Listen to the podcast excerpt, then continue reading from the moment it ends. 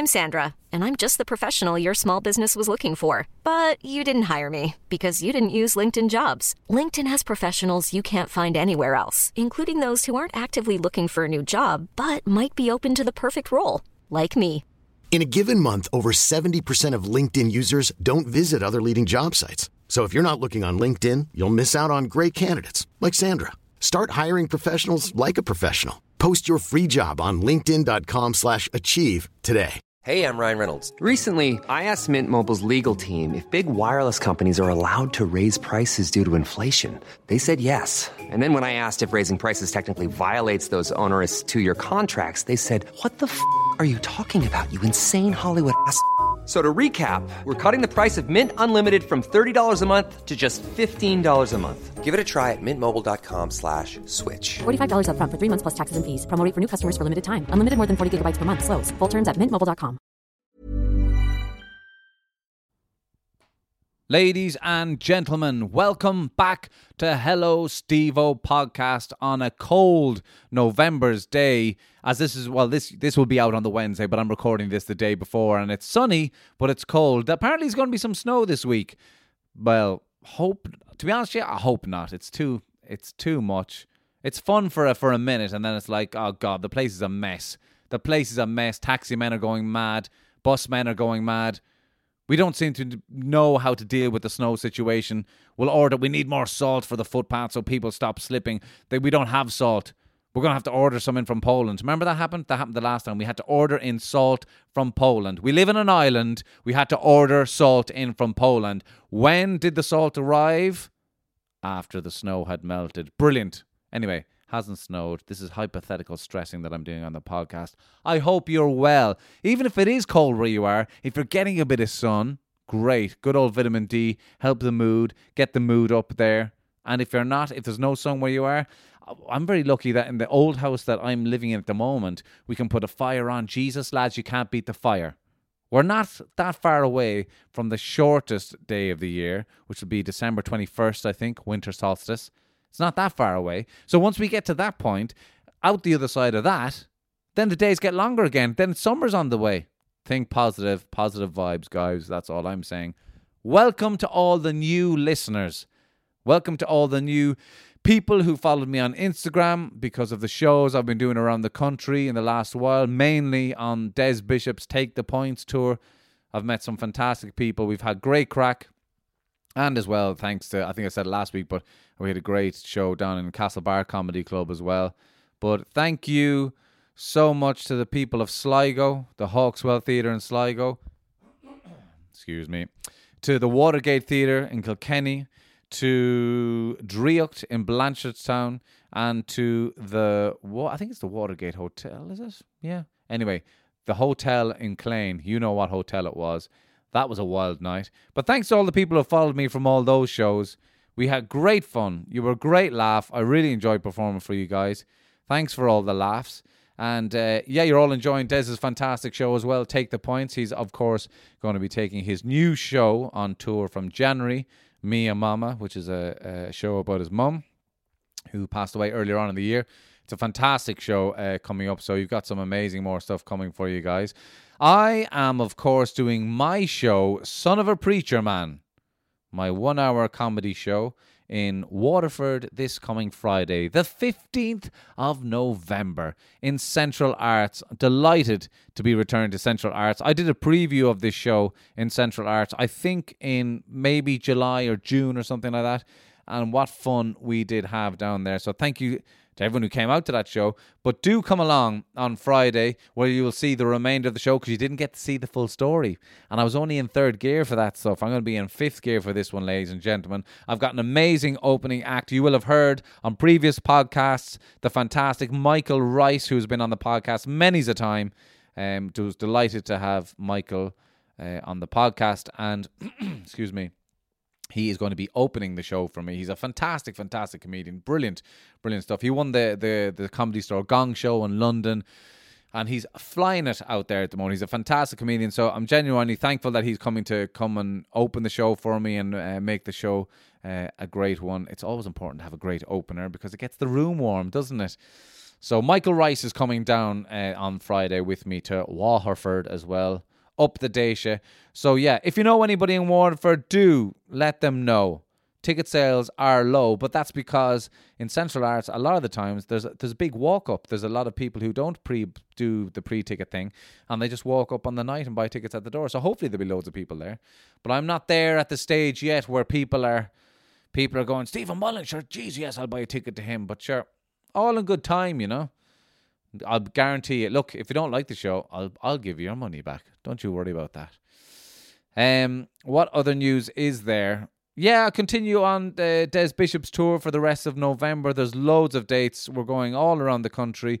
Uh, one of them that I'm kind of interested to go and do is Clonmel, County Tipperary, because I was actually born in Clonmel. So we are going to be doing um, Clonmel, um, loads of other places. I can't remember now off the top of my head, but we will be finishing the Take the Points tour. It's fantastic show. Um, follow Des on Instagram because he puts loads of snippets of it of it up on Instagram. You can see some cool short videos on it. Um, so you can follow Des on that. So yeah, I'll be pretty much be doing that for the rest of this month, and I'm going to be in the Wonky Donkey Comedy Club in Cork, City Limits in Cork as well, Cherry Comedy, and um, that's all I can think of at the moment. But follow me on Instagram at Hello Stevo to find out the latest of shenanigans that I'm up to. Thank you so much for the feedback on last week's podcast. Huge fans of the fantastic Justine Stafford, who was on the show last week. Really brilliant show. Check it out. If this is your first time here on the podcast, you go back and listen to the Justine uh, Stafford episode. Really funny girl. She's a funny woman behind Joe.ie, all the funny stuff that Joe.ie do, the big online media magazine or website she's a fantastic story to tell and she is a very funny girl but she's been through and is going through a lot of struggles. And at the time that the podcast was released the poor thing was uh, undergoing gum surgery. So she's feeling much better now. I'm happy to report. But loads of great feedback from that episode and i'm delighted that you enjoyed it. And thanks so much for the kind messages. There's other brilliant episodes on the road from Burn Court with myself and Michael Rice. We were in the car traveling back to Dublin, talking about the interesting gigs that we did. I also had Keith Fox on, who was talking about Movember. Keith Fox, 10 years ago, had testicular cancer. He's a brilliant comedian, and he has gotten a load of us comedians together this month, and we are all running miles and kilometers for Movember to raise awareness for men's health, testicular cancer, prostate cancer, and suicide awareness as well. I've done 20 kilometers so far. I have to excuse me, I have to run 60 this month, so I'm going to be running 20 kilometers. As you will see on my Instagram, if you click on the link in bio, you can donate. Donate the price of a pint, it'll cost you nothing, towards the Movember cause, and I am running 60 kilometers for that cause. Thank you so much to the people who have donated already. The other episodes that we have on this podcast are episodes like Ashling Rogerson was one of the really early episodes where she talked about her heart for opening, uh, she opened a canteen in a school in Dublin where the focus was healthy food and how challenging that is in a secondary school where kids don't necessarily want to eat the healthy food, but she did still go ahead and do it and make it work and the challenges that she's overcome and why she wants to do that kind of stuff. We also had John Connors on, the fantastic actor, proud traveler, writer, director. He was on the on the on the show as well, and he's talks very openly about what comedy means to him, what acting means to him, and what and talks very openly about the the tragic death of his father and how that has influenced his his life today. We also had Kevin Powell on a couple of times where we cooked together on the show. And there's loads of comedians that have been on the podcast, and it's fantastic to have comedians on from Michael Rice to Julie Jay to Gearóid Farrelly to Simon O'Keefe. Some of these comedians you, you may or may not have heard of, but it's fantastic to listen to these comics because you are missing out on some people don't necessarily go and watch live comedy all the time, and it is great to go and see Des Bishop because he is fantastic. But there's also another world out there of people that you don't know, and they're exciting to go and watch as well. For the second time today, on today's podcast, for the second time, we're going to have the amazing John Spillane back, who genuinely is a fantastic, brilliant, weird and wonderful comedian. I love John. I love watching John perform. And the difficulty with having him on the podcast on some levels is that you can't really describe what it is that John does as a performer because it's not, he's not up there telling jokes. He's getting up there and he's creating this complete new world that he doesn't even know is coming, that nobody in the audience knows is coming, but yet this brilliant thing is is created by the one by his wonderful mind. And as you'll hear in the podcast, it's it's hard for him to articulate at certain points what it is a show looks like or what it is like because you can't really put it into words. He's genuinely a funny guy, and what you're going to hear in this podcast is a is uh, some very vulnerable moments about his creative process, about what creativity means, about what it is that we are trying to create as creative people, and trying to get to the truth of what it is that we are feeling about something, and why we should be chasing that, because that is what the audiences are going to connect with. We talk about the, the journey of being able to think about these things, about being vulnerable to these things, and how challenging this can be. And we also talk about the funny stuff of his love life, etc. Or not, maybe not his love life, but John's got fans as well. They sent in some questions, and uh, we get through some of those questions as well. But anyway, you're very welcome to all the new listeners. If you're listening to this on iTunes, give us a five star rating. Forget about any other kinds of stars. Subscribe. Uh, share this on tag people on social media on Facebook on on your Instagram tag at Hello Stevo. My Facebook is Stephen Mullen Comedy. Thank you so much for listening. If you have any questions, if there's anything you'd like me to talk about, send in your messages through Instagram at Hello Stevo. Um, but in the meantime, I will let you get on with this fantastic episode, the return of the wonderful John Spillane.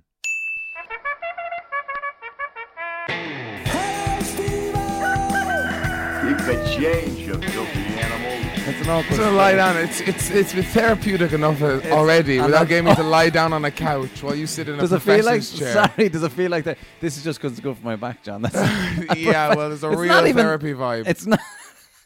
You saw this. The most therapy couch I've ever seen in my life. Bookcase full of books. I've never. I've literally never thought. You're the only person that's ever said that. That is hilarious. I don't know. I don't know why it's on my mind.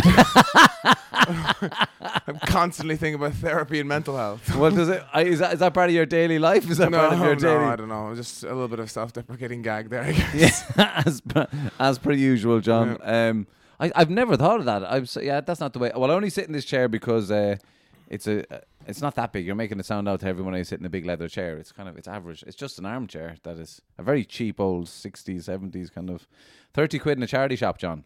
This hundred percent could be a therapy office. I, see, I suppose and you it would could. change nothing to the room.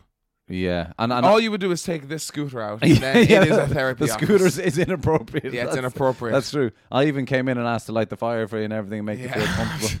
Jesus, I'm, I feel bad now. Maybe, well, well, I don't know. No, it's nice. Therapy offices are meant to be very comforting and welcoming. So Yes. you're actually doing a great job. Thank you. Good. I'm glad you feel compliment. welcome. I haven't been. I, I, I remember being to therapy once. Uh, well, I've been I've been a lot for years, but but in the course of kind of jumping between therapists and being asked, do you want to sit on the chair or do you want to, like she? So she would stand back and Mm. go. There's a couch and a chair there. Which one do you want? And it's straight away. I was like, "This is a fucking trick question." Such a loaded question. It's such a, it's such a. lo- You're like, oh my god, I want to sit in a chair, but I've always laid on the couch. I've Yeah. discovered everything. You Yeah. Yeah, but so it was just uh yeah, yeah, it was so loaded and then it's just like then it made it fe- by trying to make me feel too comfortable, I felt uncomfortable, which is what I felt I just did to you there, which when I said you can you can you can just before we started I said you can put your feet on the couch there, John, if you want and you were like, No. No, straight away. My, my my my red flags were up. Mullen's up to something. If I'm lying down and then he decides to fight me, I'm on my back already. Look, I have too many primal instincts. That's you the don't become a fighting tough guy like me. Well, you have been fighting again, haven't you? Have you been doing some wrestling over the summer? I did I see on Instagram you were involved in some kind of wrestling? wrestling? Were you not? No. Or did you or were you were you emceeing a wrestling event or something like that?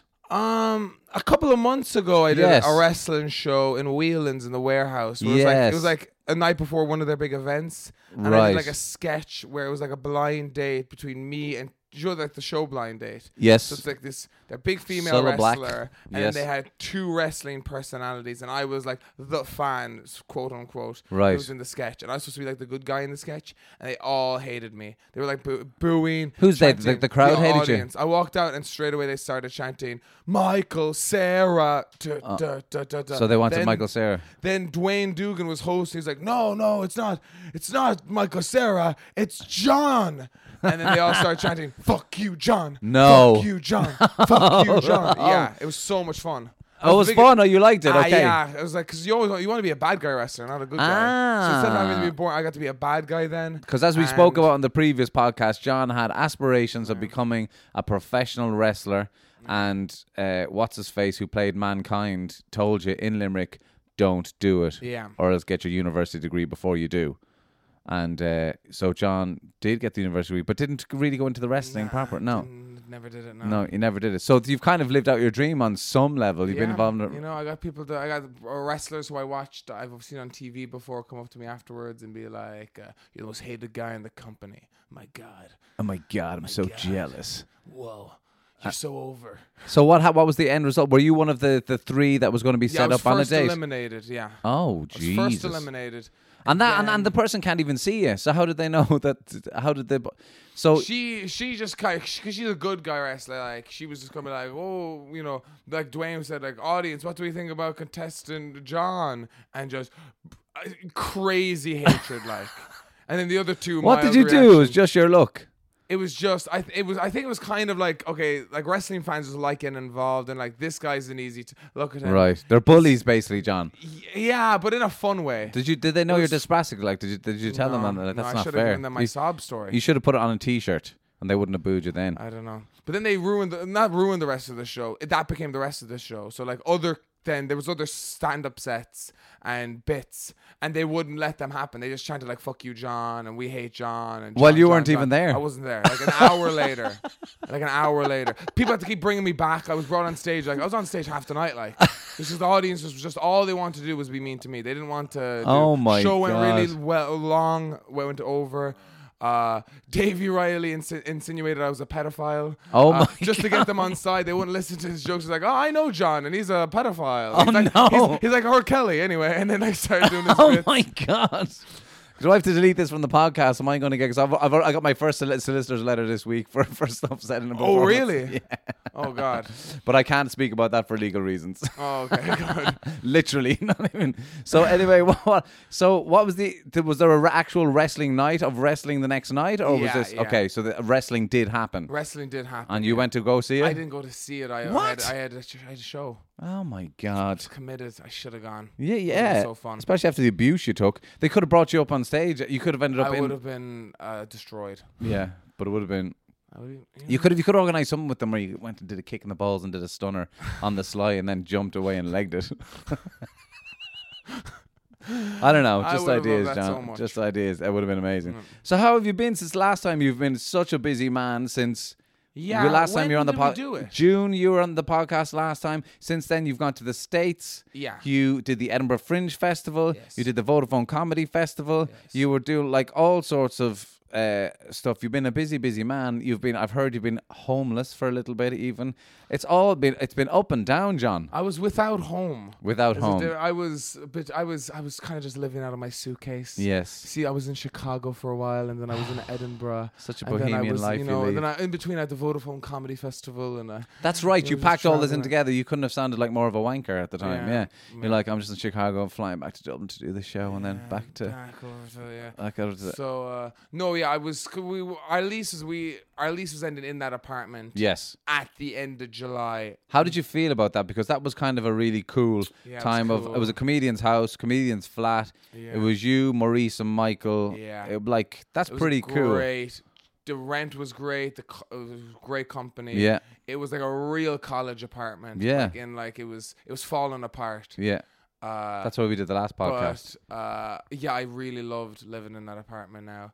Uh, I'm in a really nice new pl- place now as well, so it's Yeah. also very good. yeah. Completely, completely different vibe, but it's like uh, And the three of you have gone your separate ways. You, Michael, and Maurice have gone three yeah, different all places. living with different people now. Wow. Yeah. That's emotional. Yeah, you know, we sometimes we still see each other. You know, Maurice, if you're out there, just you know, hit me a line. Let's go get. It's. I mean, it's all. You've all been super busy since that. Like Maurice is off gigging all over the UK at the Mm. yeah, moment. she's always in London and stuff now as well. And Mike's super busy. Yeah, Mike super. It's, it's fantastic. So you went off to. Chi- So the the lease ended, lease yeah. ended. Yeah, and you went off to Chicago. went to Chicago to do like a five week improv course. Yeah, Five weeks of Yeah. improv. Is that like every day? every day. Wow, that's intense. Uh, ten until like like five, and then you like then your your evening. I was either doing gigs or going to other improv shows. They're kind of saying like you should be going to improv every Yeah. night as well. Right. Uh, so it's fairly. It's called the IO Intensive, like, and it is fairly. It's there. It's the you'd cover the course in about two months, uh, two, two years. Sorry, two years. Right. If you were to do it regularly, Yeah. they just throw it all into five weeks. Right. And you'd go have a different teacher every week, and uh, it was amazing. I loved it. It was easily one of my favorite things I've ever done. How do you explain improv to the people listening? Uh, actually, I have to say a shout out to. We'll have to say hello to these people, John, because I was doing some gigs around the country this week and picked up loads of new followers uh, along the way. So people from Castlebar. Oh, hello, yeah. how are you? Sligo, Sligo. Kilkenny, um, Draíocht out in Blanche. Uh, there was people at the show there as well, and Clane. How could I? Sorry, I nearly forgot you there, lads. Clane, who they are a- You don't want to get on the wrong side of Clane. They are mentalers down Oh, yeah? there, John. Let me tell you. And people of Clane, if you can follow John Spillane on Instagram because you're going to love this guy. He's absolutely nuts. Hopefully, John will be down there doing a show for you in Clane. Clane? Clane's County Kildare. Um, it's kind of like uh, it's just away from Straffan. The K Club is in Straffan, the famous golf Oh, course is there. So it's just kind of uh, it's not, it's not far. It's a ten minute drive from there, shall we say? Um, maybe a fifteen minute drive from Maynooth, kind of thing. But it was in this hotel. These guys were mental. But anyway, how do you explain to these guys what improv is? Because what John does, he is a comedian, but st- to say stand up comedy is like, as we spoke before, it's you wouldn't call it that. As in, it's in the same space, but you do something Well, very special. What I was doing over in Chicago wasn't the imp- wasn't improv like what I. See, it's, it's it's it's when I when I'm doing my solo stuff, it's fairly improvised as well. Yes. But what I was doing over Chicago was I was studying long form improv. Yeah. Which is essentially it's it's not like some people think it's a bit like mock the week, you know, lines you wouldn't hear from a Harry Potter movie, and you all step one on one and say a funny thing. Right, It's no. like a, a group of uh, people, usually somewhere between four and eight, standing in a back line. Someone comes out and asks for a one word suggestion from the audience. from the audience. The person says a one word suggestion. Then, as a group, you do something. It's called a. It's called an opening, but some kind of a. An abstract thing. If it's Yeah. monologues or characters or something. so is the that- game decided that you're going to do beforehand? Yeah, Yeah. usually you'll know like, oh, we do this as our opening. And Right. that then is supposed to the idea of that is supposed to be funny, but mostly to generate a lot of thematic material. Okay. And then you do a bunch of scenes, long form scenes that are thematically linked to that opening, not the word to the opening. Right, I and get you. And then hopefully by the end you come to some kind of thematic conclusion. Very good. Uh, that's a very wanky way of putting it all. But Uh, it's- it's but usually like I'm a baker, but I don't have any bread. Yeah, yeah. Ooh, no, and now I'm falling down the stairs. but it, but it literally of if you were to watch improv uh, on YouTube, like um, what's that group? Is it Fuck This Shit? Is it? Are they called or Fuck That Shit? Is one of the improv groups? Stephen Bradley was telling me about them. But anyway, you can watch improv, long form improv groups on YouTube, and they'll literally line up at the back of the stage, and an audience member, so so they'll go, okay, one word suggestion, please, and somebody could shout out cheese. Yeah. And it's off they go. Yeah. One person walks into the scene and they could be eating cheese, making the, whatever, whatever they come up in the moment, and then people come and they join the scene, and the scene builds, and it becomes this this funny, funny scene Weird basically. thing, yeah, yeah, just this weird, thing. fun. Yeah. So you had so you did five weeks of this Five weeks of that, yeah. intense, and what did you have you learned? Did you learn something from that that brought something to your stand up? Yeah, I uh, definitely was.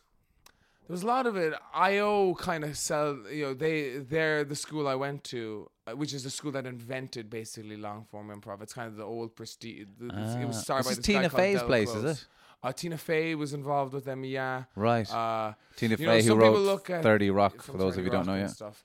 Basically, the wall is covered in pictures of like famous people when they were very, very young. Adam McKay was hugely involved Right. with them, who went on to direct The Big Short and Anchorman, and Chris Farley was a huge Yeah. figure there, and uh, and the, lots of their thing is like um, they call it like theater of the heart. So even though it's all make believe, you're supposed to really be bringing bits of yourself into it. And since Oh. everybody's doing that, you kind of should come to some truths over the course of the thing.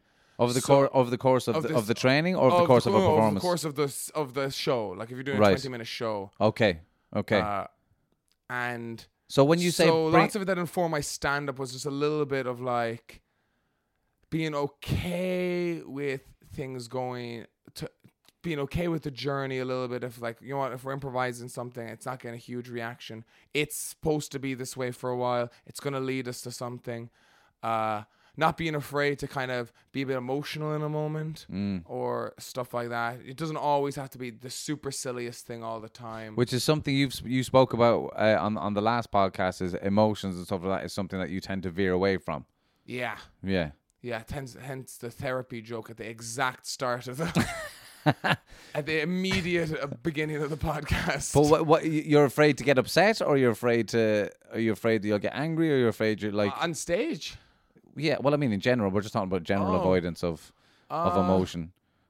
no, I don't know. I think you're, I think you're a bit vulnerable if you be genuinely emotional. You're kind Yeah. of Oh, if definitely. you show if you show someone your heart, they know where to strike it. you know? yes. Well, that's a v- yeah, that's a very God, that True was point. very poetic, wasn't it? was a very true point. yeah. because I, I think it goes back to the the the the child in you kind of a thing. Like whereas I used to be highly embarrassed about what my dad did for a living Mm. because he because he was a, a preacher, and in where I came from in the in the neighborhood that we were in, that was bully material to you know, it was already bad enough that my mom spoke with weird accents, you know.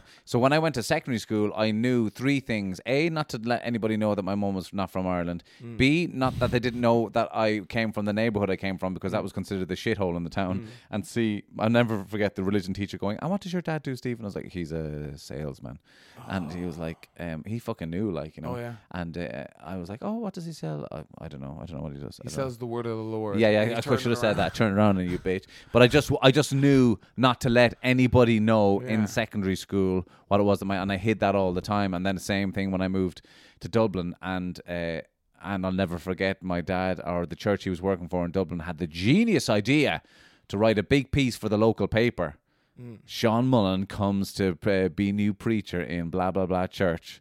So the whole fucking school saw that, and I went into school one of the days, and they'd all made collars. Oh God. I walked into the classroom and they all made collars, and I'll never forget the fucking anger I had at that time. I'm sorry that happened. but it's very funny. It's, very hilarious. funny. That's so well organized. It is. It was very And organized. the thing yeah. is, like, we'll say, like, I definitely came from a school where slag, like, slagging was a huge part Yeah. of my day to day life. Yeah. avoiding slagging and then slagging other people. Yeah. And it definitely does something to the psychology of a young man. yes. but also it's the funniest thing in the world. It is very funny. There'll never be anything funnier than like great slagging. Yeah. It is. It is for as a strange term of endearment. Mm. It Yeah. seems to be between fellas because we, we, we if you can if you can slag and you can take a slagging. Mm. Um. By the way, if you're listening to the UK, slagging is banter Oh. because slagging over there means having sex. Oh wow! Okay. Me and my mates were slagging. We were all day. Slagging go all day School, slagging. in school God, the if you came in playground. wearing the wrong thing, you'd be slagged. slagging the teacher behind her back, you know. oh jeez.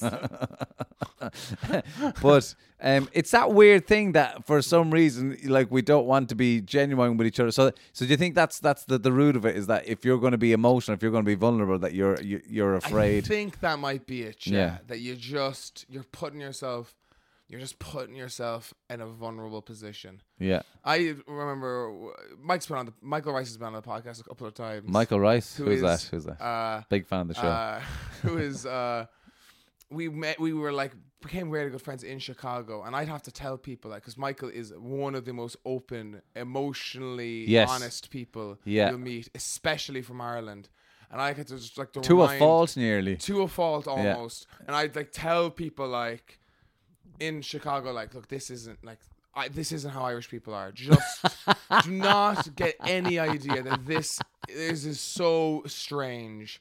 This So is you like wrong- are you like tagging along behind Michael in public no spaces one- and going Irish people aren't like this, They are like this. pointing No pointing at him, going no he's not really Irish. I remember like we were walking. I I can't remember what I said, but I remember where we were. We were at the 7-Eleven on I think Clark Street, Clark and Broadway in Chicago. It's in Boys Town anyway. It's across the way from Reed's, and we're walking across. And I was just upset about something, and I wanted to say to Mike that I was upset. Uh, and I just did like I would always do. I just did a silly voice and said it. That's the closest thing I could do. So let's say just say like my hat is too small. I can't remember what I Right. was said about, but I was like, oh, my hat is too small. Right. And then like Mike just stopped me and he's like, you know, man, if you ever just want to, you can just say something if it's bothering you. You don't have to do the voice. and I was like, no, thank you. You're a true friend. and then I just slipped away like an eel. That's so cutting, but yet so so true and Yeah. caring at the same and it was, time. No, it was from a very caring point Of- point exactly, of view. Was and- uh, just reaching out like and.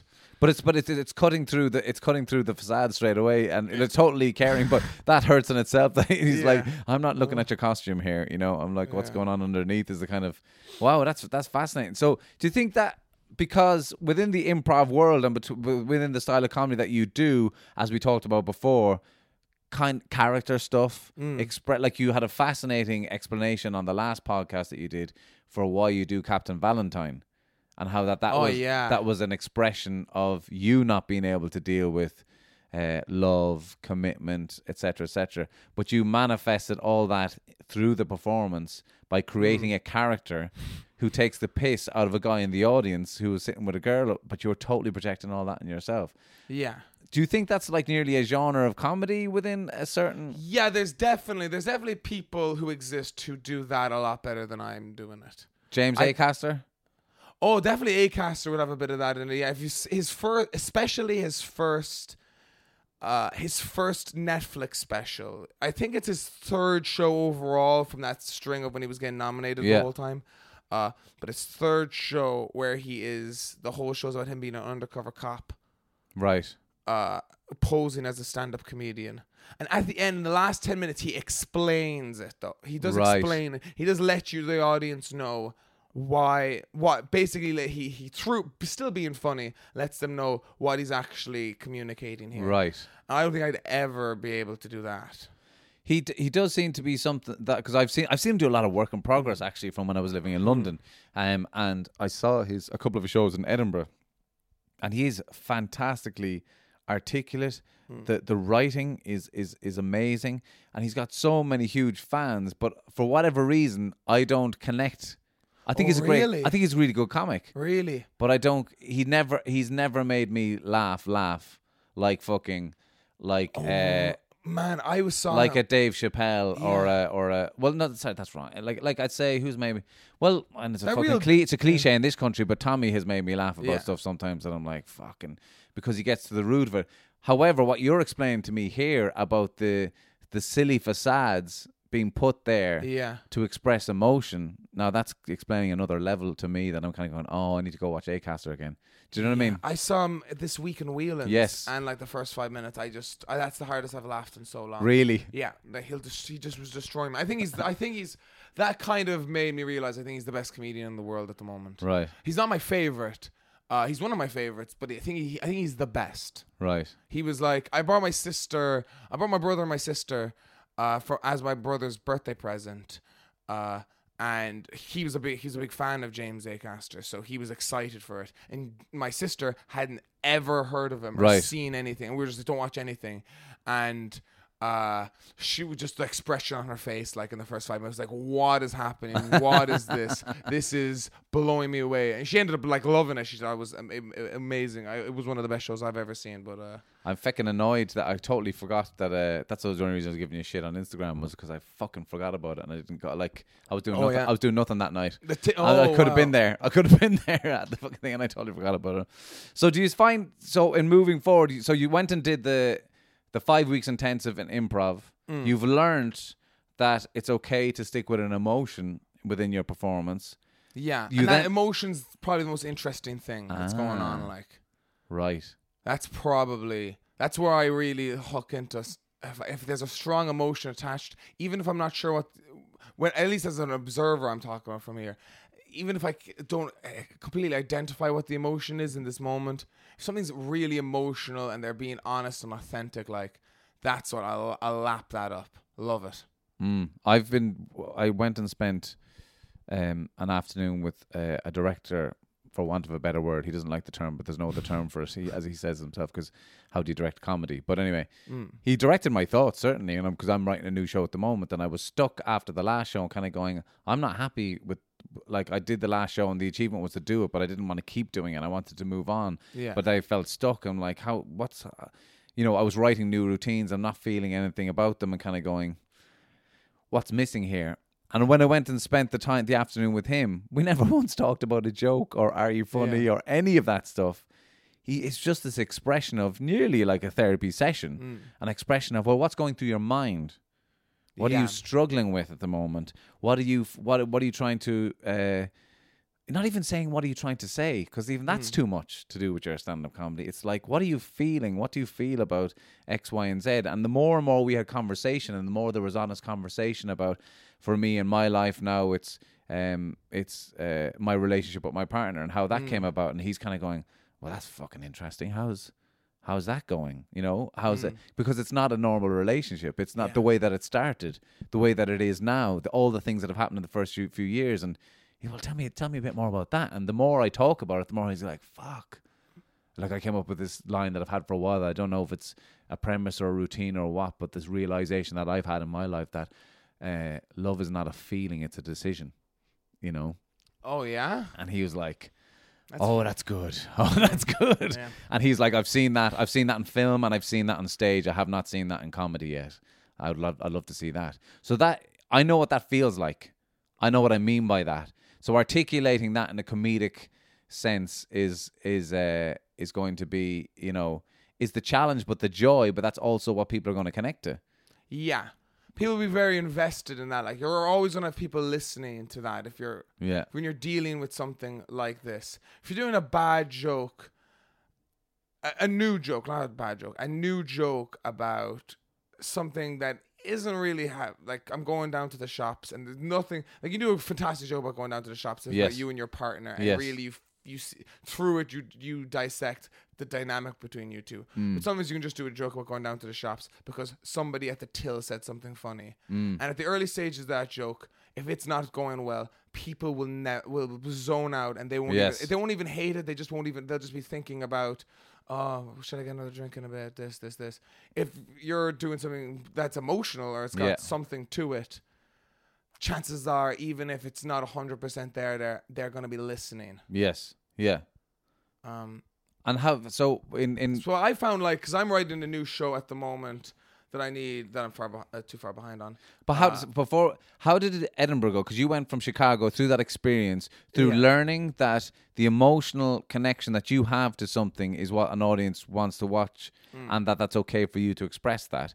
To then going to Vodafone uh, comedy festival in Dublin, which those of you who aren't in Dublin, it's the biggest comedy festival in Ireland. Yeah. it's fantastic. It's amazing. You Oh, get some so of the good, yeah. so good. You get so many of the great top acts from the US coming over. And there was an interesting moment for me. I, like, I was delighted to be able to perform in it. There was an interesting moment for me, and I was watching your guys' show. So Riff Raff John's uh, comedy club Mm. with Michael Rice and Brian Gallagher. They had their own performance on on a Sunday afternoon. Yeah. And I was watching some of that, but then wanted to pop to the tent next door to watch. I, I'm, I keep getting the same. It's not Tom Stade. What's the other Tom? The other American Tom. He speaks really gravelly like Tom that. Rhodes. Tom Rhodes. Thank you. Was, Who's- was who's that- brilliant. Was that a good impersonation? I thought. It was, uh, I got this joke. I'm going to say right now. yeah, yeah, yeah, that's good that's good that's good but he um so I went to see because I hadn't seen Tom that weekend yet, and he was doing a performance next door. So the first couple of minutes of your set, went in to watch Tom Rhodes, and he was brilliant. But the next thing, what happens from the tent next door, where John is performing, is absolute mayhem. There's music playing, there's people screaming, roaring, and shouting, "Ah!" and Tom Rhodes go goes. Well, at least they're having a good time. oh wow wow I didn't know that at all So you were interrupting Tom Rhodes' set, and I he was was like, "Well, Tom fuck that guy. We're having a good time here too. fuck whoever's on in there." because there was a few roars in the middle of the show. Can you explain to the people now what you were doing in that performance? Um, I was kind of doing most of the skeleton of the set was my usual. What were there, were there any? But you're gonna big- you're gonna have to explain what the skeletal is because people don't know oh what it is that you're um, doing. Lots of uh. There's music. I was throwing condoms at people. Throwing I condoms was at do- people. I was getting people on stage to do w- weird magic tricks that aren't magic tricks, and uh, at one stage, one of the big roars was I remember a couple had to leave early and they they like walked out and I chased them down. I think I remember out. hearing that. Were you screaming Yeah. at them? Scr- and then brought them back in, and then so like they got a big cheer for coming back in and seeing the end. uh, I remember hearing that from the other tent. yeah. Uh, so yeah, but it was it was fairly just my my club set like Yeah. that I would do. right. Uh, but it was just so, so super fun. That was And your club set is you're not up there doing jokes. You're just no, no, no. It's all it's like, like crazy game show host nearly. Yeah, trying to. Most of the bits are uh, Crowd hey, surfing at one point? Crowd surfing. Yeah. Yeah. I was like carried off. Uh, yeah, I was carried around the audience for a while on a guy's shoulders. Um, just kind of trying to generate as much chaos as possible Yeah. and make anybody involved in the venue as nervous as possible. Yes. uh, and really just uh, yeah, so just kind of basically orca- orchestrating as much chaos as I can orchestrate here under the guise of entertainment. um, and it's ma- and it's wonderful, and you can feel like to be to be in another comedian. And Tom Rhodes is one of the top comedians in the world. He's amazing. To be able to feel the energy from what you're doing in another tent is crazy. You know that, that so that is kind of part of the the madness of the thing that you do. Did some of what you do in in um, I was going to say Portugal for some reason in Chicago inform that performance? He's just you at that point. maybe a little bit. Maybe just because I was in a very healthy, creative space. Right. That helped it. It definitely helped more in Edinburgh.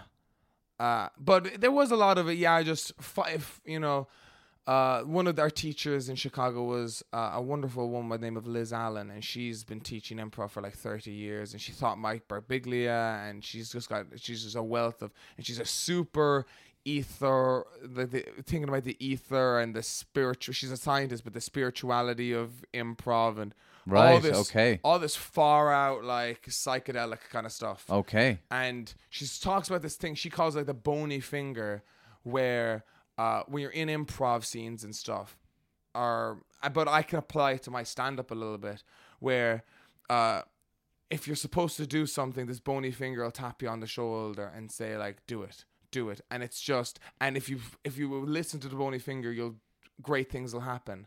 But then you there's also sometimes ego can disguise itself as the bony finger. Right. and you can tell the difference. But you have to like be patient enough not to act on that. Like oh i'll just do this because it's Yes. because it'll make me feel good or make me feel funny. And it's bad in improv because then you start ruining it for other people.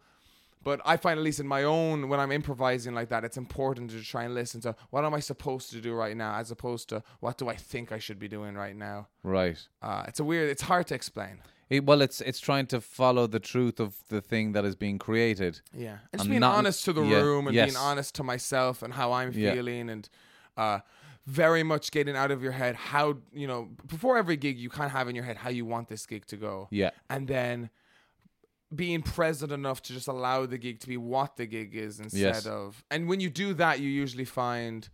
Uh, I did a show while I was in Chicago, and over the course of it, I had this bit with with with with uh with cue cards with the audience, and the cue cards weren't quite working, and uh, I brought uh another improviser improv student called Sheldon on stage, but this is a stand up show, so nobody really knew who he was. But I was just like, I was gonna bring him on stage to see what happens, and we just kind of improvised this weird dance together, Right. and like he was the biggest superstar of the gig then. Like I kind of just let him do his I followed his lead.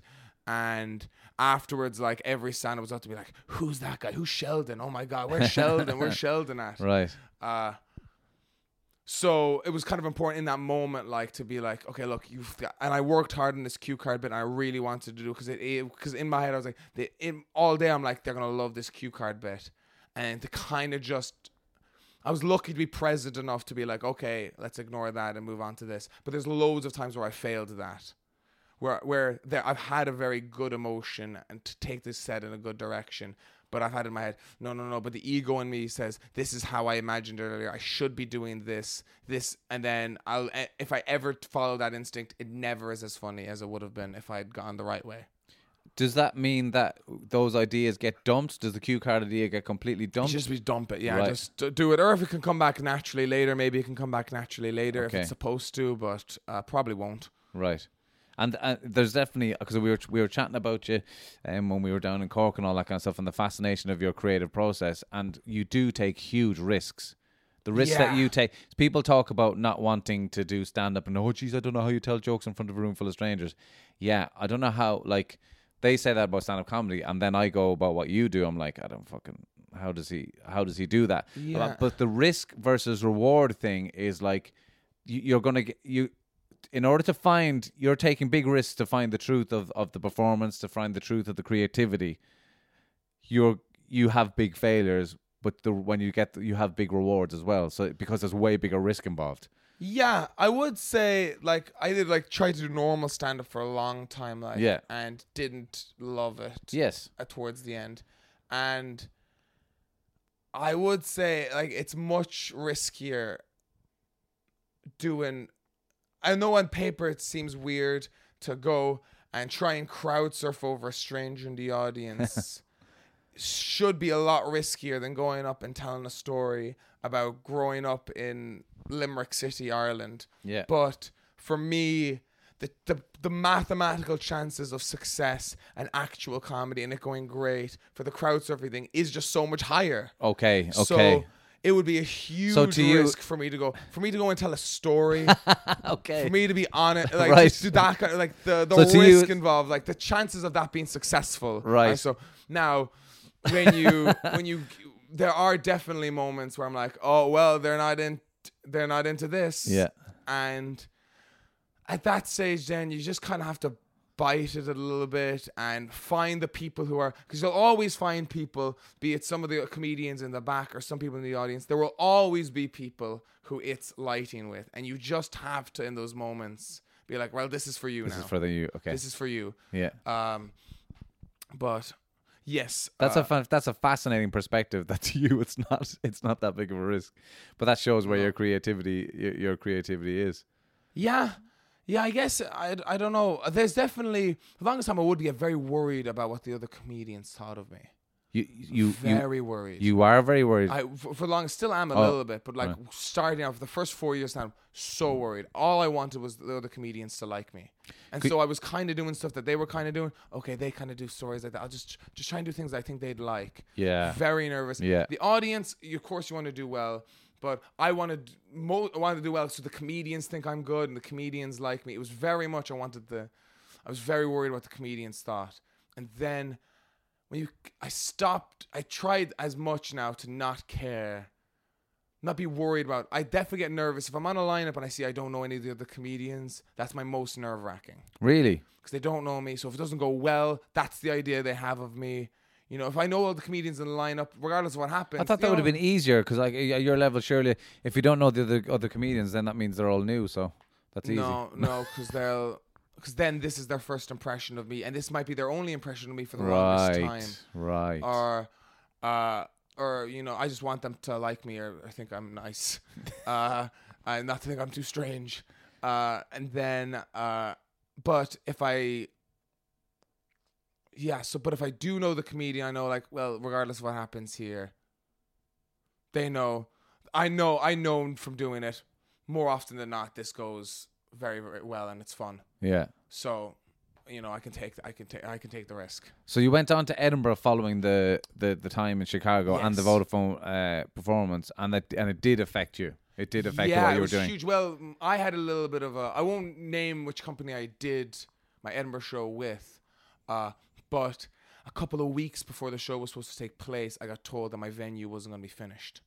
Oh, It was, it was as under in it construction, Oh God. and my I had a very tech heavy show, and I needed specific tech stuff in my Oh, venue. God, that's a and I got put in another venue where I just couldn't do that show. Oh dear. So I had to throw a lot of stuff out. I had to start again. So then I tried this That's a other disaster. haphazard. Yeah, it was a bit of a disaster. And then I start. I did the show once with like another theme, like a thematic show. I just wrote it out, and I just didn't. Lo- I didn't feel natural. Uh, the show didn't go great. Uh, it didn't go terribly, but it was just like this doesn't feel. So then I just did an improvised show Right. where I had a big music routine in the middle and a big music routine at the very end, each of them like three or four minutes long, and then the rest of the hour was just improvised. Uh, and I did it. In, I, I I I it was in a smaller room, and it was just I I loved it so much. It was easily the most. pr- It was easily the most proud thing I think I've ever done. Wow. Was that that run in Edinburgh? I just it was so fun and weird, and the show was so different every night. And it wasn't cr- like there was crowd work involved, but it wasn't really crowd work. It was about like fairly early on. In the first fifteen minutes, we'd all discover together what the show was going to be about today, and then so you just that would just be discovered up through through Yeah. through the improv. through the improv, like there would just be a pattern would start to Okay, emerge. okay. And then all right, we're just playing with this pattern now for the next forty minutes. So what show, what kind of shows did it come out to being like? What what did? Can you remember some of, what what some of the very shows were about? Stupid. They're very stupid. Um. Uh. God. Let me see. Let me see. Um. There were. Um, oh, this is all dead air now. That's It's alright. hard to remember things when you improvise them uh, as well. There was one, there was one show where I just kept. I would st- the joke was I would start like it was about to t- t- move on and do something differently, and then I would move into the middle of the audience and stand on a seat and do a big Santa voice and be this benevolent, like he was like Santa but also God. And Wow. He was talking about the gig, and then I would go back and I would just repeat this, and people seem to like it for some reason. Uh, I just I don't think there's a I don't think there's a one of the shows that I could describe that would Yeah. make sense. To, So they're not- it's not thing in There is a thing in improv and like long form improv. Yes. but it definitely applies to this run of Edinburgh where there's nothing un unfunnier than describing improv. Yeah, but that's know, so true. Yeah, yeah. You're in an improv scene and you think it's like that's a funny. How would that not be on? Yes. the, the Unbelievables, and then you to explain it to somebody like that is so unfunny. That's true. We were, I was doing something recently in an improv class, and yeah, anytime I came home to tell the missus this scene was hilarious and was funny, does not make any sense whatsoever. And it's literally you had to be there, which is the beauty Yeah. of the thing because it doesn't transfer to TV necessarily on that same level. Because What you're happens in the live co-creating room? it with the people in the room. Exactly. So this isn't like It's only in the It's- moment that it- the sh- exists. the scene is everybody involved. So Yeah. everybody on stage, everybody in the audience, and literally, if for the most part, if any of this was different, even the energy of where everybody is sitting and all of that, the show would be different. Yes. That's just how people and their energy Yeah. works. We can sense each other's energy in a Yeah. room, and it would be different. yeah. And so it just doesn't translate as well to be described.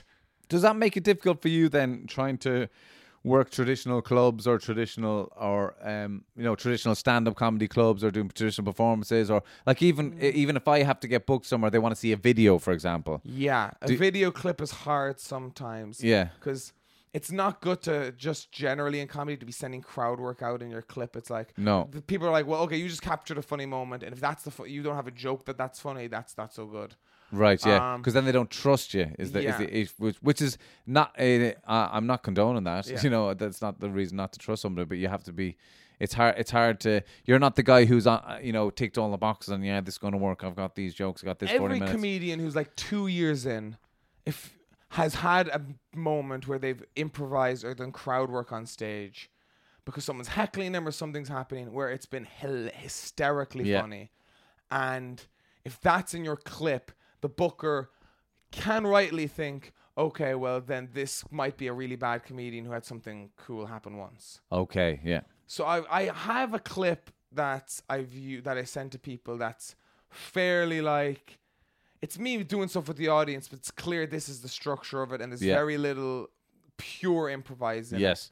And then I've got another clip I did recently that is super highlighted and it's just it's like 30 second moments and I'm wearing different costumes in all of them and some of them are bits and some of them are improvised and just it's just basically the, w- the warning this is just chaos Yes. thing. Yeah, yeah. Yeah. And they, and they and they get on board with that Yeah, for the most part. eventually. part, yeah. yeah, That's great, man. Yeah. It's great. So you've been saying you're writing the new show, and Yeah. you said you're behind because I presume you're going to Australia in January. Yeah. Are you? Perth Comedy Festival or got Fringe Fringe, World is that's what they like it to be called. Is Sorry. Fringe World in all capital letters Oh, for sorry. some reason. Sorry, Perth. Sorry. No, that's sorry. Fringe Wool. Yeah, World. Fringe, Fringe World. Fringe all World. caps. Oh, Fringe sorry. World. Fringe World. Fringe World. Fringe World. Fringe World. Uh, so I've got like a three week run in that, and then I got a three week run, run in Adelaide Fringe, and then so I've got about so I've got six weeks basically of Fringe now in the new year. And you have to write I have hours. to write the sh- I have to I have to write an hour show for that. Fantastic. I've got uh I've got lots of the bits. Lots. It's gonna be very tech heavy. Okay. It's gonna. There's gonna be a projector. Is gonna be a big character in the show, basically. Right. Uh, so I have to make a lot of that tech. I've got a lot of, I've got the bones of the idea. I know what the show's about. I wrote out all the bits I had thought of, and then I thought, okay, well, let's how how could I group these together thematically? And then I realized they're almost all about the same thing Oh right. from a different angle. right. Uh, so I'm like, okay, well now I know what the show's about. Uh, so I just have to make a lot of stuff. So I have to record a lot of videos, Okay. make a lot of music, and so that's hard. That's that's time. That's a lot of time. Time consuming. And yeah. then it's hard to try that stuff out. There's not many clubs. Yeah. try it out. I'm gonna be doing. I'm doing a show with Mob Theatre at the moment called Fiasco. Uh-huh. It's gonna be once a month. Right. Where I'm gonna be able to do some of. I'm gonna be hosting, but I'm gonna be able to fit in some of that material into Right. the hosting because they've got a projector and speakers and stuff and tech. so you get to So try I'll some be of that able to try some of that. But lots of it, I'm gonna be going over to Perth, hoping this is as funny to other people as as it is in my head. Other people on the other side of the world as On well. other side of the world, yeah. Is that a pressure that you feel because it, like is cu- is it culturally different in any way to perform to those audiences, or is it not that much of a Uh, challenge? No, last year I did a lot of Irish came out, which was nice. Um, the Australians, my humor is a little. There's lots of Aust- my favorite. Lots of my favorite comedians are Australian, Right. And there's a lot more people. Not a lot more people. Like there's very few people doing it in Ireland. There's a dozen people doing it from Australia, max maybe. But Of, because of, of that kind of style of comedy. weird like yeah. music. was it Sam rock. Russell? Was it Sam Simmons. Sam Simmons. no, Uh, that he was the one talking oh, Sam. Campbell. Sam Campbell. Yes. Yeah, he's the funniest. All the Sams. the You're gonna change your name to Sam. Oh yeah, Sam Sammy Spillane. Spills. Sammy Spills. Yeah. Sammy Spills, not a bad stage Sam name. That's kind of, Sam Spillane. Sam yeah. Sam. Um, yeah. So yeah, because they are of a of a. It's like it's like a genre, isn't it? Of, It of is a little bit, but not re- like again, just because there's literally basically those two, Demi Lardner, Right. uh, uh, Tom Walker, and uh, Aunty Donna, and then that's it. Oh, and Neil Portenza as well. So that's six. Would you say Sam Campbell is like a love child of Sam Simmons? Kind of like kind of. Do you think he's definitely come? like definitely. I'd, well, I don't want to speak for Sam. Campbell. yeah, that's true. Sorry. Yeah. Uh, I don't want to speak for. Sam Campbell, uh, but uh, they're like their shows are they're talking about different things. They're they're they are very different, uh, but they are both performers. I would say who. Uh, don't let the constraints of a microphone No, and exactly, a yeah. story define them. Yeah. So in that way, they're definitely. I, I would uh, say, in my eyes, they'd be kindred spirits. uh, Exactly, yeah, yeah. They're from two completely different generations, and I've seen both of them do shows, and I'm a huge fan of both of them, and the shows are very different. Yeah. Yeah. Uh, what can we say? What your new show is called?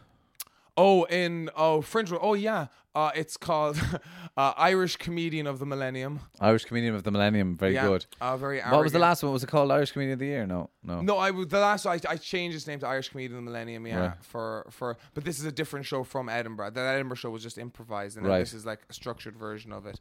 Uh, it will have a different title before I had to get. To, I basically had to apply for this while I was in Edinburgh. so I just like, all right, well, I'll So just you- use the title. that's the crazy thing about these shows is you have to apply with the name, what it's about, and you haven't even written the fucking show. Yeah. So, but this the name does work for what the show Is show it time is. to apply for Edinburgh actually at the moment for the free Uh, fringe? about uh, in about a month's time, I'd say. In About the next, like, it's gonna be coming up. Yeah, It's coming up. It's going it's to be. gonna be coming- sneaking up. Yeah. Yeah. Um. Well, uh, by the way, s- uh, and we're going to see loads of emotional stuff in that show, aren't we, John? Of your emotional. Oh yeah, vulnerability it's and all gonna that be very kind of stuff. deep. Yeah. It's No, gonna be no, I very don't mean deep. deep, but Oh. do you think you are going to be connecting with the emotion? i- Is that what Uh, it's gonna. seems to be the theme of this podcast anyway? You know that finding a way to express the emotional vulnerabilities in the performance because that's what people are interested in. That's definitely what it's all about. And Okay. it's definitely how I'm feeling it. Um, I That's don't have anything written into the show that tells you what it's about. But no, but that's not the point. and it's so stupid. This show is so stupid. Uh, like, uh, I'd love to hear somebody listen to this after hear seeing the bits I've written down because it's mostly real ab- absurd nonsense. Uh, I'm looking forward to seeing this, John. yeah, it's gonna be. Any- I'm gonna do some. I'll do some in Dublin and some weird. Uh, yeah, I'll, I'll look forward to seeing how people react to it. You've changed. I think you've changed your, your Instagram since the last time you were on. I have, yeah, yeah, yeah. I saw. I stopped using the Mr. Hennessy name and started using John's. My Using own, your my actual bloody name. name. So- because I'm honest now. Yes, what's- people? What's your Instagram handle? Uh, the John Spillane. The John Spillane. We have some questions from fans, John. Oh, do we Um, really? We do, yeah. What? What? What? do you- What? do you- What kind of operation do you think this is? Oh, okay. A fucking Um, shoddy can I operation. to the bathroom very quickly? Do you want? Okay, we have to hold for the questions, right? That's Johnny's good, going yeah, for I a really need a and wee. we are pausing, and we we're we are back, and uh, John, what? John's taking a picture of me now. Went upstairs. I'm like, John, the toilet's downstairs. You pointed over your shoulder. exactly. To anyway. I, and I realized why that he was he was rocking on the edge of the couch for the last Oh, was I? couple of minutes. Oh of yeah, the- I did need the loo. because yeah, I you needed the wee, needed and I was just I like was just an anxious boy. anxious boy. Could- Uh, was he not enjoying his therapy anyway? All right, I'll lie down for this one. fans have been in contact, John. Oh yeah. Um, big fans of that. Shout out to the the Spillane family. Um, big listeners to Oh, the show. Um, big. Excuse me, John. We're trying to be professional here. Jesus. so the first question is on behalf of all the family. They want to know. Are these legitimately all for my family? They want to know. Would you? Are you going to get your haircut before Christmas? No. No. Oh no. Okay, No. that's fine. You, it looks beautiful. You know I what? mean, You when know you came I in, I, would've- opened that door and you were so windswept. And, and if you got a haircut like you did the last time, which was pretty, yeah, the last haircut you got, remember, it was who cut that hair? That was awful. This was a disaster. I went in. I asked for barely anything off. He cut off almost all of it. Uh, if you, uh, I put. If you go through my Instagram at the John Spillane, somewhere I've got Yes. it. I did. It was last Christmas. It was I last got Christmas 'cause cut. you're wearing a Christmas and, jumper. and I took a bunch of Tinder photos outside Yeah. a Christmas tree because I looked like the biggest dork ever. Uh, if you see the pictures, I look horrific. he cut your locks the highest, like the locks were cut uh, nearly above your the top of your ears. It was like, oh yeah, it was. it was Jesus embarrassment. Christ! But you're a looking. I, I, I would like. I, I'll get a. I had planned anyway to get some kind of a trim or something before Christmas, but not anymore. Not anymore, If you're going text to- into a podcast and tell me to cut my hair, I'm gonna grow it out so bad. I'm not gonna shave between now and Christmas. You're under a lot of pressure, I have realized since because you did not speak about this on the last podcast. But not only was your dad a doctor, right? I- I've only found out recently that he played rugby for Ireland. You left that out, Yeah. and you left out that he's probably the best-looking man in Ireland. Yeah, he's like very handsome. I'm not that way inclined, but Jesus, he's a Yeah, good-looking he fella. is very sexy. Yeah, Unbelievable. He is, a, he is a sex symbol. He's he's yeah, quite like Yeah, I- if, I if didn't your dad was James Bond, you'd kind of go, yeah, that makes sense. Oh, he'd be a great Bond. Yeah, Uh, great Bond. yeah, doctors. uh, the name, well, I just the name respect his anonymity. the name Spillane, Doctor people Spillane. Spillane and ru- Irish rugby. people can now kind of Oh, Google sorry. and find him. right. So that was kind of Well, what that- I was at. All right. Well, that's what I did. I just uh, googled Spillane rugby player. That was Uh, it. Yeah, But, uh, uh, yeah, he yeah he's very handsome. Do you know- okay, I'm gonna tell you. I'm gonna tell you this story. If, they, they're gonna text in tweets, we are we were on holidays once. I think we were in Portugal, um, and we were walking. It was myself and my father were walking down the road, uh, and these two young girls went walked past us. And as soon as they got a little bit past us, they turned back and they shouted "Dilf!" and they ran away. they ran away. My dad was like, "What does "Dilf" mean?" Wow. And, I was like, "Oh, it- nothing. It, mean, it means dad. I'd like to fuck." Did you tell him? Yeah, and he was like, "Oh, what? Really?" He's like, "Yeah, yeah, they they fancied you." And he's like, "Oh my god, that's so weird." And then a couple of days later, I was walking into a room, and he didn't realize I was walking into the room, and he was with my two sisters, and he was like, "Girls, I was walking down the road the other day, and." Uh, these two girls called me a dilf. What does that mean? Oh my God. He's and he playing that wanted to angle. get them. He wanted to get them to know that he's a handsome. that chap. he's a handsome guy and What a play s- dumb like it was a weird brag power What move a he was doing. And I psycho. was like behind, I was like, Dad, and he turned around, he's like, Oh no, oh, no, uh." yeah. Wow. How long ago was that?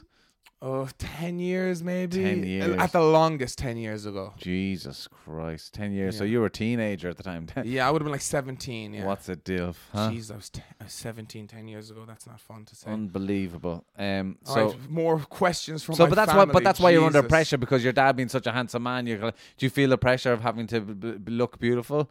Like if you get a bad haircut, are you letting the family down, kind of a thing? No, there's no way. There's no way that uh, there's n- there's no way that I'll ever be as good looking as him, and that's something I'll accept. He's six foot five. I'm six Is he foot that big? Yeah, he's tall, Jesus. tanned. He's, Yeah, ju- he's he's just tanned. perfect. My mother's beautiful as well. Oh my it's God, a it's dis- disaster. it's disgusting, I'm really. not ugly. It's disgusting. But the No, you're fact not that ugly. they got together and created me is a real shame. Yeah. It's a, such a waste of potential. It's such a waste of potential.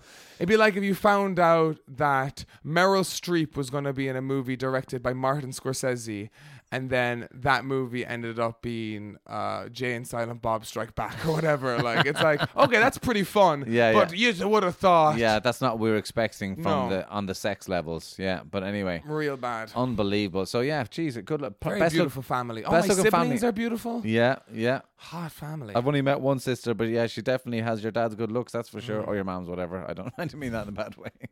anyway, also, the, Oh yeah, well, re- really quick. I want to tell another because it's popped into my head. Yes. um, me and my sister, we met. We we, ran into somebody I know. Uh, I'm not going to name who it is, but we're hanging out, and uh, we were talking about how we all look, how we look, how we look alike and look different.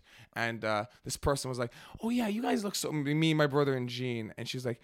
Oh, you guys look so similar. You guys have like the, the cheekbones. I can see it in the eyes, yes. everything. Uh, the only difference really between you is, Gene, you're so much more tan than the two of them. How are you so much more tan than the other two? And there's just a pause, and then Gene, please block her name as well. Now that I've said my sister's name, You've said it twice now, I should- Yeah, you now I have to beep- bleep through it now. it. God but my damn you. But my sister, Yeah. uh, J. Ian Splan, Said- uh, I'm not doing all those bleeps, John. You can fuck yourself. uh, uh, said, uh, with, like just Keep waited saying it. I'm not going to bleep. Well, she said afterwards, like how she was more tan than the two of us. She took like a great comedic pause and just goes, "It's makeup." like You almost to fucking say, dope. "You, you Yeah. idiot! yeah, yeah, yeah. I'm wearing makeup." She didn't even have to. She didn't need to say the you idiot. It was the delivery. Brilliant. Well, there's obviously concern Okay, out let's get there. some more- There- let's there- get well, some there's, more so- there's some concern out there for you as well. Um, and your as your uh, your poor your poor mother um, does feel a sense of you know. Uh, she she she has because like w- w- no we got on very well. They're big fans. She listens to the podcast, so thanks you for listening, Mrs. Spillane. Um, big fan, and thank you for your question. But um, she she as because she doesn't see John in a while. She hasn't seen her Yeah. your, her lovely son in a while. That she gets a, a pang of homesickness for her Yeah. for John, but she does in order to to kind of remember you and in order to kind of feel that you're around again. What she likes to do is to walk around Tesco's and uh, uh, and uh, see the reduced prices aisles, and that makes her think of you. Yeah. She thinks, "How's my John doing?" Looking at the reduced, I, do, I love a reduced Yeah. price aisle. and she she It's won. a deal. Do you have? She a- once I, I, I, I used to eat like eight Weetabix a day, and she told me she once she would walk once walk, when I was living in America. I walked past uh, the Weetabix and started crying. she thinks that you have. A, she was she was she was texting me saying she thinks that you have a little secret club that you guys hang around the Tesco aisles waiting for the lads to put the stickers on the food. John and his secret club looking for anyway. I, I, quickly know who the stooge in the family is. Anyway, uh, is that is that supposed to be a question or just uh, It was just a comment. It was it- an embarrassing. No, it was a comment. comment. No, because she wanted because ultimately the point of that story was that you know, uh, you, just that you need to know that you're loved, that your mom loves you, and that. I can't, I'm trying to. I can't even look at you. You're not even I'm making saying eye contact. He's looking away. He's, my therapist has gone too emotional. That your mommy loves you, and that you'll always, you'll always know there's this frozen steak and kidney pie reduced oh. in the fridge for I you. haven't had a steak Don't kidney pie in years. Years. Years, yeah. Unbelievable. I'm trying to not eat meat anymore. But anyway, not so many questions, but as much more like love for for John. Shout out to the Spillane family. Was that the whole Q and A? yeah, I don't. So, I'm so sure when you said more, but I can't- Q and A, one question: Are you getting your haircut before Christmas? What a riveting Q and A with John Spillane. Comment into the podcast. Get to know the details. Will he cut his hair? Has he brushed his teeth? Is he eating right? I can report uh, Spillane family. He's looking in, in fit form today. Um, yeah, it looks like he's gone out for a hike, but you're like- he's looking healthy, and the hair looks gorgeous. The hair looks Yeah, gorgeous. it's a bit windswept. today, Windswept but today, but it was it was a good look. And uh, Look, the kind of birds I'm going for, lads. Look, you, I was I'm just- just talking I- to my family directly yes, now. I'm not yeah, talking to you. okay. lads. The kind of birds I'm after like long hair. Bir- That's it. birds, I mean, Girls like. girls, right? Yeah, Maybe I shouldn't be calling them birds. yeah. Beep it. Get the beeper out, Mullen. No, the most beeps in a podcast award goes to. Um, easily the thing I get complimented most on is my hair. Ah, Easily. I I think my hair is stupid as well, but when I grow it out, I get compliments on it. So yeah, no. And to- to me, it's a mess. yours is nicer. I've got a great bum. Do you? Oh, I've got some tush. I've got some tush. it's Is that from it your- is genuinely That must the be from your it dad's is side. the thing oh yeah yeah probably uh my mom's got no bottom Why are you co- covering the microphone? god flat as a board buddy. flat as a board my father though he's got a rump that'll make you jealous jesus Like, yeah, but you covered the mic like that was good. My mum's got no bum, and then he put his hand over the mic, going, oh, Yeah. "Oh, I shouldn't be saying Look, this." i'm sorry mom Anyway, sorry about that, Mrs. Spillane. you know it you I'm sure you've a lovely You're not bum. lying to anyone Yeah. um, and uh, oh, I did want to get. We didn't get onto it today. Sorry, I got distracted by your, your by the creative conversation. But the love thing, Tinder, the hair is growing out. The kind of guy. How is all that going? The Tinder world. Don't Are you still doing the Tinder Tinder out. world? I'm not a Tinder guy. Sorry. Well, you did say. Well, you're the one who said you made that stupid those stupid photos for I Tinder. did make but that was just a joke, for- was as it? a joke. Okay, Yeah, sorry. a Okay, joke. so you're not a Uh, Tinder guy. No, no. I think I, I think I've I've been on maybe six Tinder dates in my life. I don't Right. think any of them have been good. No, I, I, I mean, I mean, I did it. Bef- uh, you're, None you're talking five yeah. years ago now, and it was just. It seems to be, unfortunately, just a hookup thing, and that's not Just a, great. just a is little it? awkward. Yeah. It's just not so. It's much more fun just meeting somebody in real life and then asking Absolutely. them if they want to go on a date. Yeah, You definitely. have a f- much nicer date. And so, any, uh, so how have the last few months been going? Because you've been like traveling so much. It's hard to it's hard to meet somebody as a comedian if you're going to Yeah. be traveling as much as you are. Yeah, it's definitely. Uh, I definitely think I'm being a lot healthier about. I think I've. al- I I think some of the issues that I was uh, uh, venting through Victor Valentine, I've spent considerable mental energy trying to uh, address. And uh, yeah, I think I'm having. I've I've had some nice dates. Uh, I feel very conscious now. Just dates. Uh, yeah.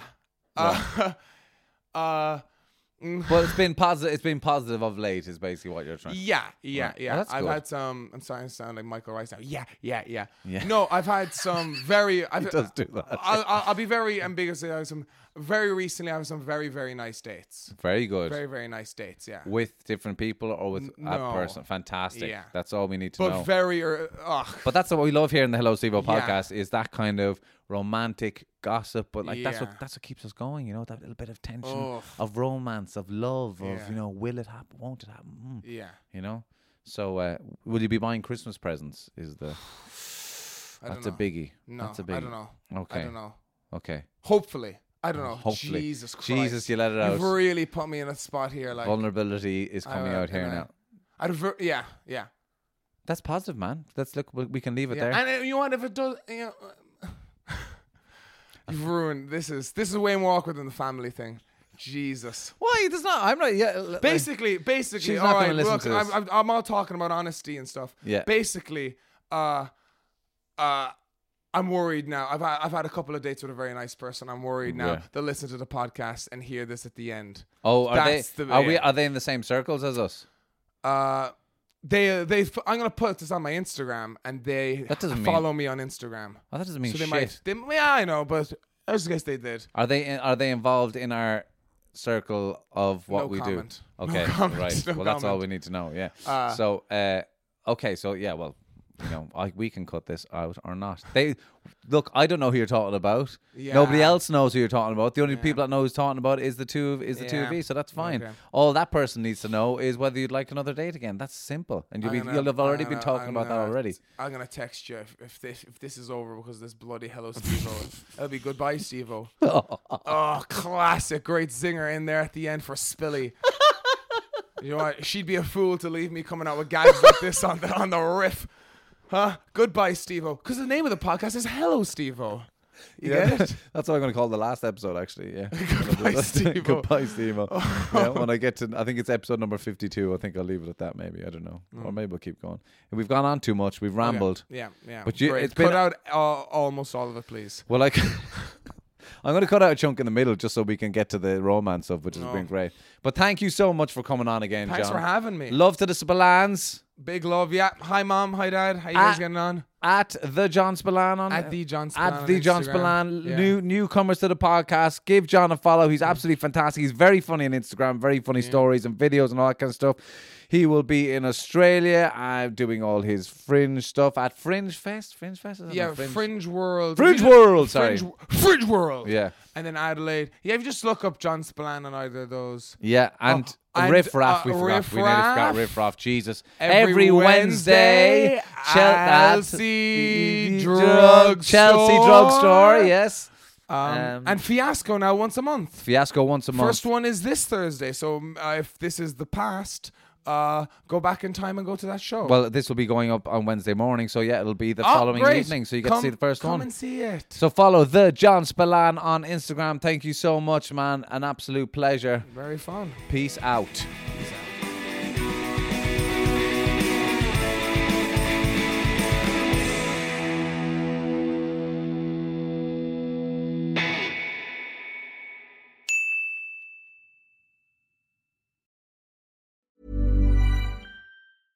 Ever catch yourself eating the same flavorless dinner three days in a row? Dreaming of something better? Well, HelloFresh is your guilt-free dream come true, baby. It's me, Keke Palmer. Let's wake up those taste buds with hot, juicy pecan-crusted chicken or garlic butter shrimp scampi. Mm. Hello Fresh. Stop dreaming of all the delicious possibilities and dig in at HelloFresh.com. Let's get this dinner party started. Hey, it's Paige DeSorbo from Giggly Squad. High quality fashion without the price tag. Say hello to Quince. I'm snagging high-end essentials like cozy cashmere sweaters, sleek leather jackets, fine jewelry, and so much more. With Quince being 50 to 80% less than similar brands. And they partner with factories that prioritize safe, ethical, and responsible manufacturing. I love that. Luxury quality within reach. Go to quince.com slash style to get free shipping and 365 day returns on your next order. Quince.com slash style.